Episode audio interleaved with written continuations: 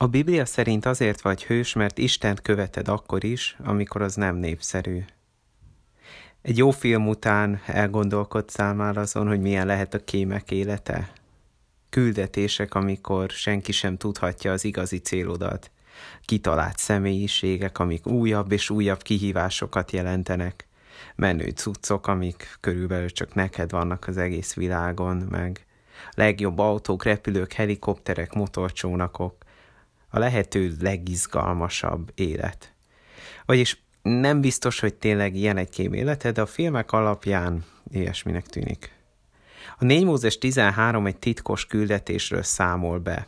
Nem tudjuk, miket vittek magukkal, valószínűleg helikoptert nem, de ugyanolyan izgalmas lehetett, mint egy akciófilmben. Elérkezett Izrael nép a megígért földhöz, és mielőtt elkezdték volna annak meghódítását, 12 kémet előre küldtek, akik 40 napon keresztül titokban felderítették a terepet, utána járva a helyi adottságoknak, kihívásoknak és mindennek, ami érdekes lehet a többiek számára.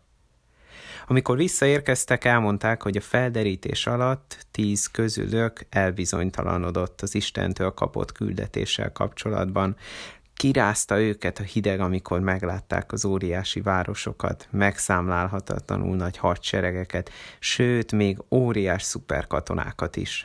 Úgy látták, a küldetés lehetetlen. Csak két kém, Józsué és Káleb hittek mindezek mellett abban, hogy Isten megadja nekik a győzelmet majd. Tíz a kettő ellen. Mit mondjanak akkor a többieknek ők ketten? Tartsanak velük, vagy álljanak ki a hitük mellett. Ők kitartottak a hitük mellett, sőt, azért könyörögtek a többieknek, hogy ők se féljenek, mert az Úr velük van. Sajnos az emberek nem hallgattak rájuk. Elbátortalanodtak, elkezdtek visszavágyni korábbi életük után, és még meg is fenyegették Józsuét és Kálebet, hogy megölik őket, ha nem maradnak csöndben.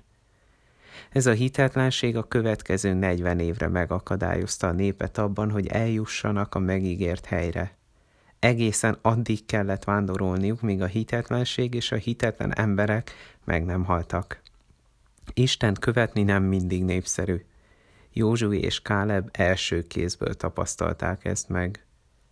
De van, hogy te is olvasott kommentekben, könyvekben, látott filmeken, ahogy a többiek kinevetik azt, amiben te hiszel. Van, hogy valaki eltávolodik tőled amiatt, mert nem tud mit kezdeni a hiteddel. És sajnos sok helyen fizikailag is bántják a hívőket.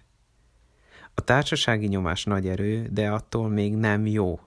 Attól még nincs a többségnek igaza. Végül is Isten tudja, hogy mit hoz a jövő a jövő Isten tervét hozza majd el. Mindenkit megkísért a környezete egyszer, még Jézusnak is ki kellett bírnia ilyen támadásokat. Az akkori vallási vezetők folyamatosan harcoltak ellene.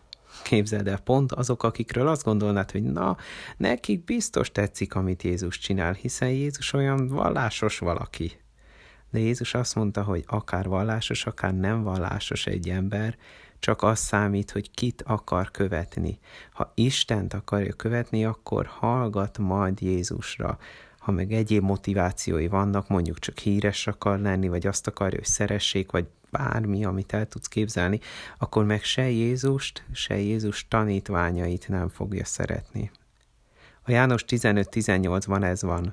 Ha gyűlölt titeket a világ, tudjátok meg, hogy engem előbb gyűlölt, mint titeket mondta Jézus.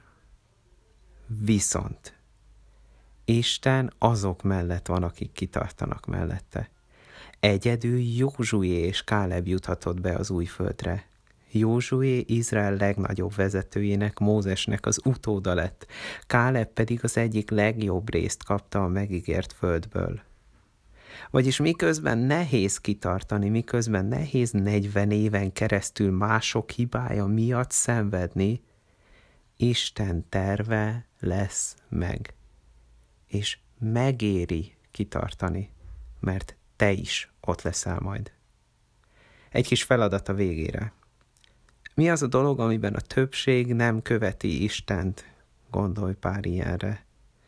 Mi az a dolog, amiben a többség nem hiszi el Isten tervét?